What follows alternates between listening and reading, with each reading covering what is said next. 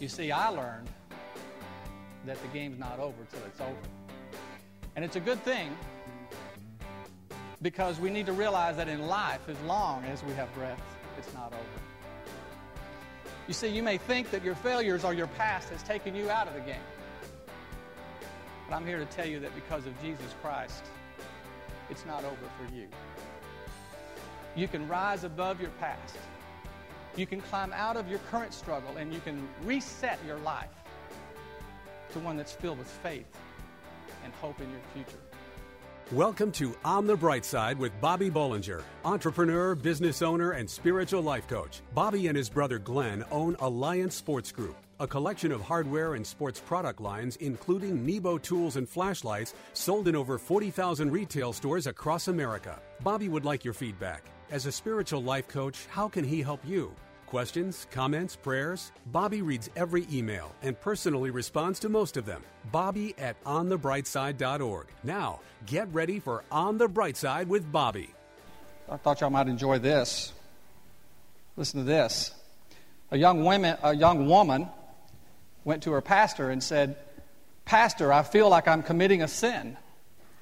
I come to church every, each Sunday and I can't help thinking I'm the prettiest girl in the congregation.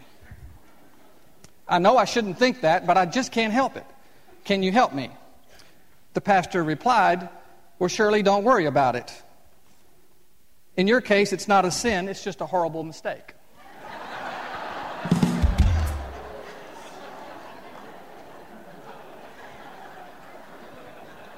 I, I saved that one.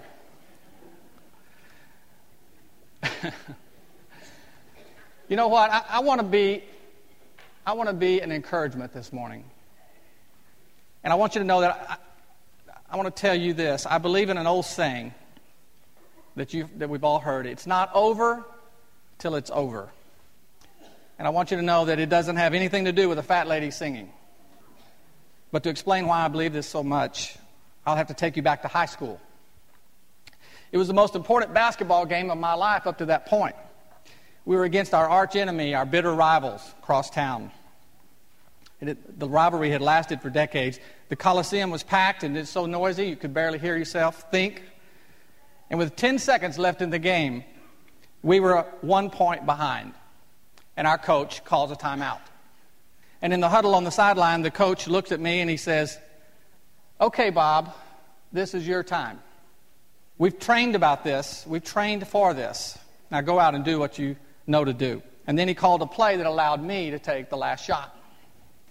Now, like every boy, I had fantasized about this very moment a thousand times in my driveway, dribbling down court, making some fancy move, and hitting the winning shot.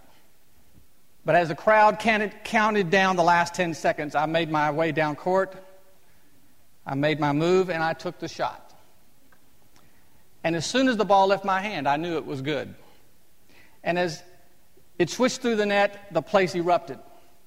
And I was so excited that I started celebrating and jumping up and down. And I was not realizing that there was three more seconds left on the clock. Well, the opposing player, an alert one I might add, took the ball out of bounds and threw a pass about half court. And there, I watched in complete shock as a desperation shot miraculously went in. The game was over and we lost. You see, I learned that the game's not over till it's over. And it's a good thing because we need to realize that in life, as long as we have breath, it's not over. You see, you may think that your failures or your past has taken you out of the game. But I'm here to tell you that because of Jesus Christ, it's not over for you. You can rise above your past. You can climb out of your current struggle and you can reset your life to one that's filled with faith and hope in your future. The word says that all have sinned and come short of the glory of God, and that means you are not only not alone in your failures, but that everyone deals with failure.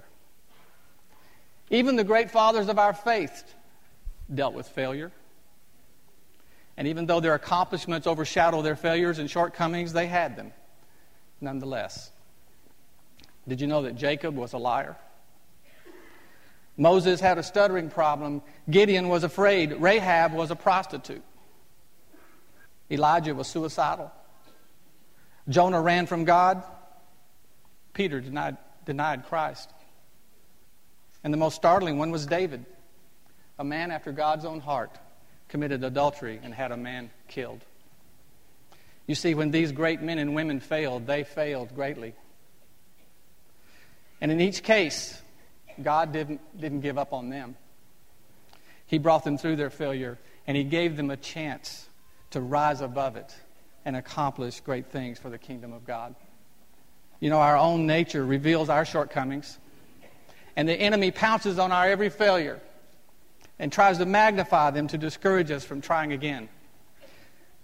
But I want you to be encouraged today because God hasn't given up on you. And He knows your heart. And no matter what you've done, and no matter how you've failed, through Jesus Christ, you can reconnect today and rise above your failure and find peace and victory in Jesus' name. Tune in to learn how to have an abundant life focused on God and His purpose for you. On the bright side, we'll be right back. What's less than two inches big, fully rechargeable, and comes in three sporty colors? It's Nebo Tools Micro Pocket Light. Impossibly bright and unbelievably small, the Micro features six unique light modes, including the 400 lumen turbo mode and three LED color lighting options red, green, and white light to accommodate any situation. The Micro is small enough to conceal in your hand or fit on your keyring. This powerful pocket light even comes with a stainless steel necklace chain to keep this light with you wherever you go. Oh, choose red, black, or silver to match your personal style. Find Nebo Tools' intensely bright lights and flashlights, including the tiny yet powerful micro pocket light at Batteries Plus Bulbs outlets in hardware stores everywhere and online at nebotools.com. That's N-E-B-O Tools.com. Use the promo code Christian Radio and receive a 10% discount on your order at work, home, or play. For the ultimate in flashlights, let Nebo light your way. And now back to On the Bright Side as Bobby Bollinger shares his unique layman's perspective as viewed through his lifelong journey of faith. Well, I want you to know I saw something very interesting this week. Because with everything going on in the world right now, I couldn't believe what was on the cover of Time magazine. Check this out. Can the car see this? It says there, Does God want you to be rich? Now, you, you would think the cover this week could be something about the Israeli Lebanon conflict or the latest de- developments in Iraq or even Katie Couric's new job. but apparently, the thing the world wants to know more than anything is does God want you to be rich? Well, the first thing I think we need to understand about this, and this is usually the case with any national magazine, is that the motivation behind this story is more about selling magazines than it is about answering that question. And the, and the second thing we need to uh, get before we delve into this question is that the word rich is a relative term. Because no matter how you measure what makes someone rich, by global standards, virtually everyone in here today, by nature of having a roof over their head, a bed to sleep in, and food to eat, is considered rich. Okay, stay with me. So now back to this question Does God want you to be rich? The article in Time is about the growing movement of prosperity teaching from people like Joel Osteen or Creflo Dollar and others, and how the mainstream Protestant leadership refutes the teaching. And in the article, they share a survey that reveals that 61% of all Christians believe that God wants them to be prosperous. Well, it occurred to me, having read this, that I've spoken to you several times lately about having a prosperity mentality. And so when I read this, I realize that it's easy to take what I say and lump it in with all these guys who, who I believe take the prosperity message to an unhealthy extreme. And it's important that we take this subject more serious. because it's easy to get off tracks, get off the track where money is concerned. My, my old high school coach, he used to say when, whenever I'd get out of line, he'd say, Bollinger, you need to get your mind right. So I think that we need to get our minds right about this question Does God want you to be rich? I believe that we, we have to first acknowledge that we don't know everything that God has on his mind. He has infinite wisdom and knowledge, and there's much mystery about God yet unknown to us. But what we can do is look to his word to find out about the subject of riches. So here's what we do know. We know that Jesus said, I have come that they may have life and have it more abundantly. And we know that the word says, And you shall remember the Lord thy God, for it is he who gives you the power to get wealth. And we know that when we give, we tap into a God principle. As noted in Malachi, that I've quoted you many times, where it says, I'll open the windows of heaven and pour out a blessing so great you can't receive it all. And another one in Luke where it says, Give, and it will be given unto you, good measure, pressed down, shaken together, and running over. And we know that the book of Proverbs, it invokes much wisdom on managing your life and your money in order to prosper. And we know that the psalmist said, Let the Lord be magnified, who has pleasure in the prosperity of his servant. So we do have solid evidence that God is not against riches. And like an earthly father who knows he must teach his child to have discipline and to endure hardships in order to grow and to mature, he still gets pleasure when we succeed, and he enjoys seeing us reap the benefits of success. But if we're to build our belief system about money on the, on the Word of God, then we also have to heed all the warnings about riches provided by the Word. And through the Word, we also know some things. We know that the love of money is the root of all kinds of evil. The word says it says some people in the same scripture, some people eager for money have wandered from their faith and pierced themselves with many griefs. And we know that no one can serve two masters. Either he'll hate the one or he'll love the other. The word says you can't serve God and money. And we know that it's easier for a camel to go through the eye of a needle than for a rich man to enter the kingdom of God. And we know that the Lord said, Don't lay up for yourselves treasures on earth, for where your treasure is, there your heart will be also. So you see, just like we have support from the word that God is okay with our prosperity, we also have plenty of evidence that having riches brings with it some of the greatest challenges for a Christian to overcome. So, where does that leave us with this question? Does God want you to be rich?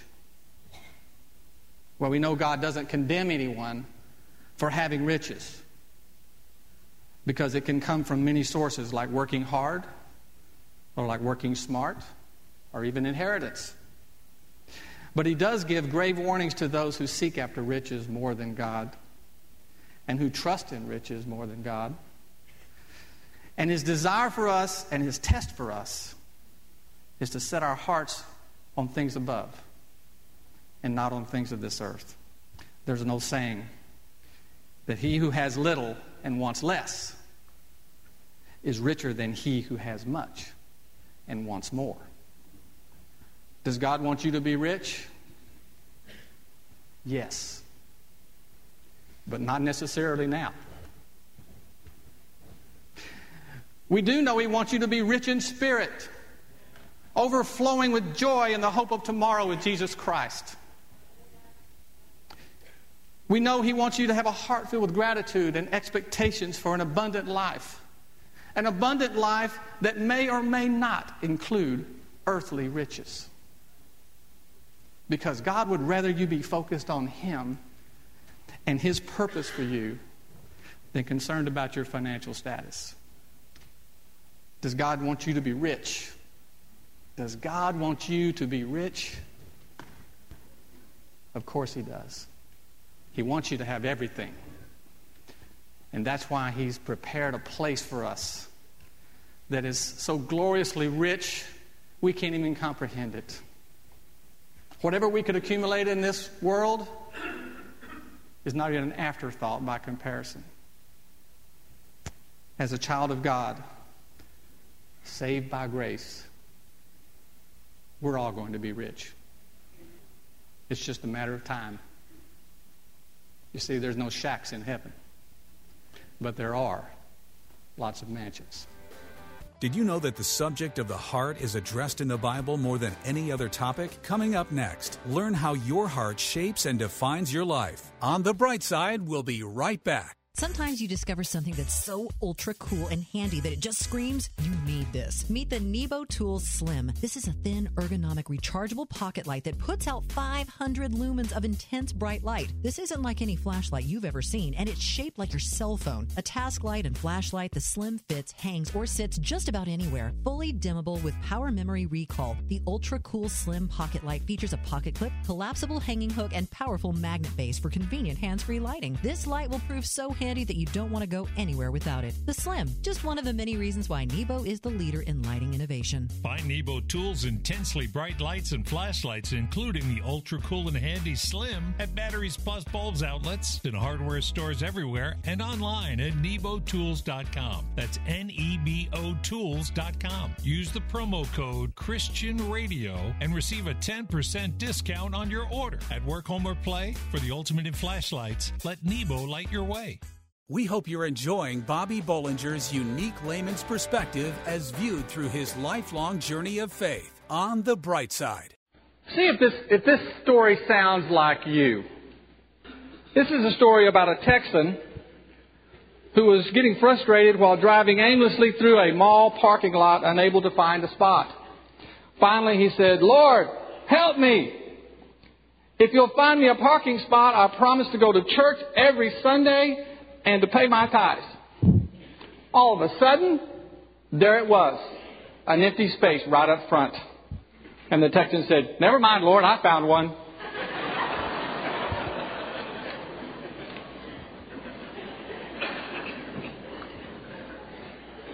you think we might do that sometimes?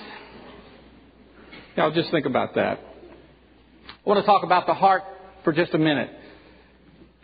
You know, we, we've all heard the phrase, take heart. Or sometimes when we're going through a tough time, someone will say, don't lose heart. And we always take these words as encouragement. But the truth is, if our spiritual life is about anything, it's about the heart. You know, God gave us the greatest treasure in all of creation when He gave us a heart.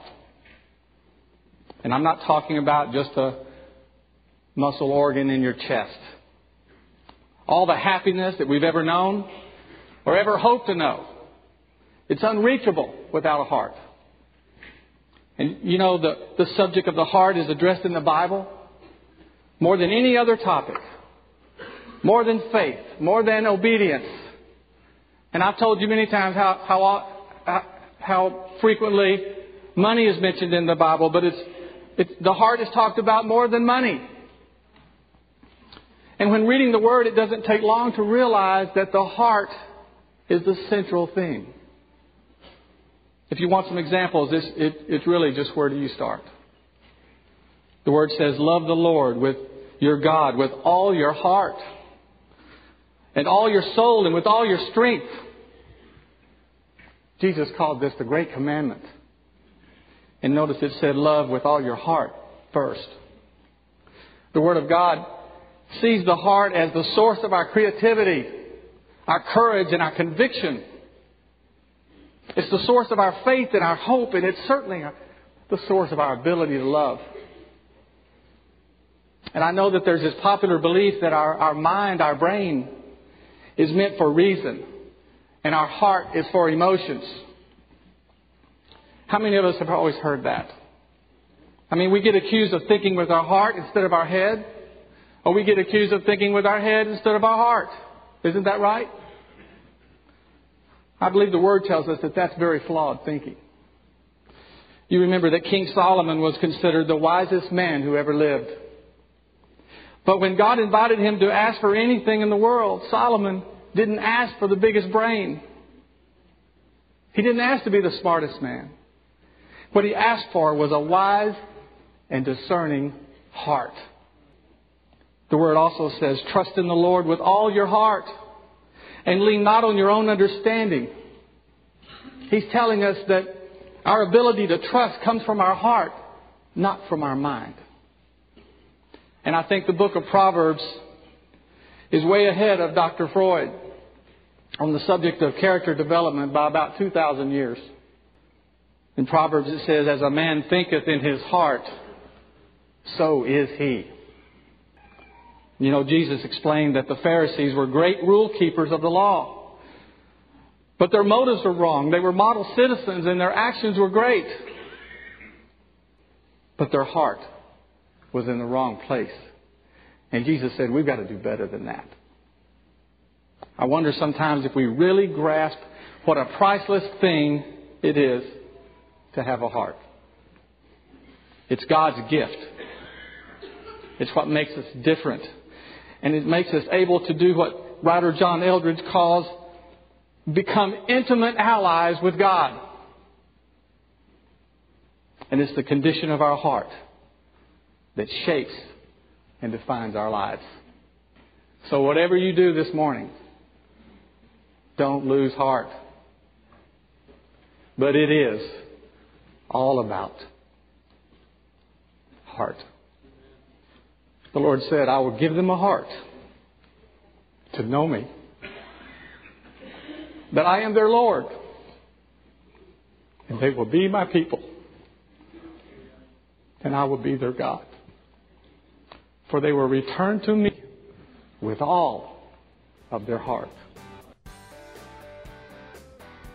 Thank you for listening to On the Bright Side with Bobby Bollinger, entrepreneur and business owner. As a spiritual life coach, how can he help you? Questions, comments, prayers? Bobby reads every email and personally responds to most of them. Bobby at onthebrightside.org or join the discussion on Facebook. You can also call 847 312 8197. This show is brought to you by Nebo Tools. Nebo Tools, N E B O, is the maker of intensely bright lights and flashlights. Relied on by emergency professionals across America. Trusted by many at work, home, or play. Let Nebo light your way. Learn more about Nebo Tools at onthebrightside.org or call 847 312 8197. Pregnant, single, alone. Where does a young woman in this situation turn to for help? Embrace grace. Does your church stand in the gap for young pregnant women in need of love and support? Embrace grace. How can a congregation be both pro life and pro love? Embrace grace. Embrace Grace responds with love to women in an unplanned pregnancy. Embrace Grace reaches out with kindness and acceptance and without judgment. Nearly 500 churches offer Embrace Grace, a gospel centered program designed to help single pregnant moms let go of past hurts and wounds and prepare them spiritually, emotionally, and practically for motherhood. Embrace Grace paves the way for young single women to become spiritually and emotionally healthy parents. Visit embracegrace.com or call 817 755 8484 to learn how your church can embrace grace. That's embracegrace.com or call 817 755 8484.